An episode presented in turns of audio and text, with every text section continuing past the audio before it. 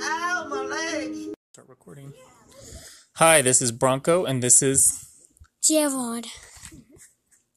We're going to talk about Captain America today. What do you want to talk about him?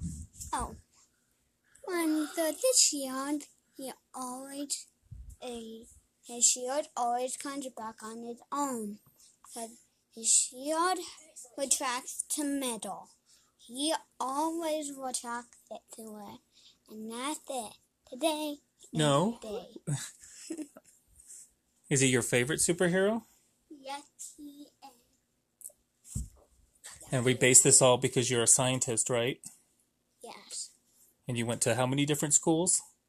17. 17 different schools. So I imagine you have PhDs. Yeah. So anything else you want to tell us about Captain America? Are you better than him? No. Are we just waiting for him to die so you can take over? All right, I guess that's it. So there's everything you need to know about Captain America with a guy that has 17 degrees and a PhD.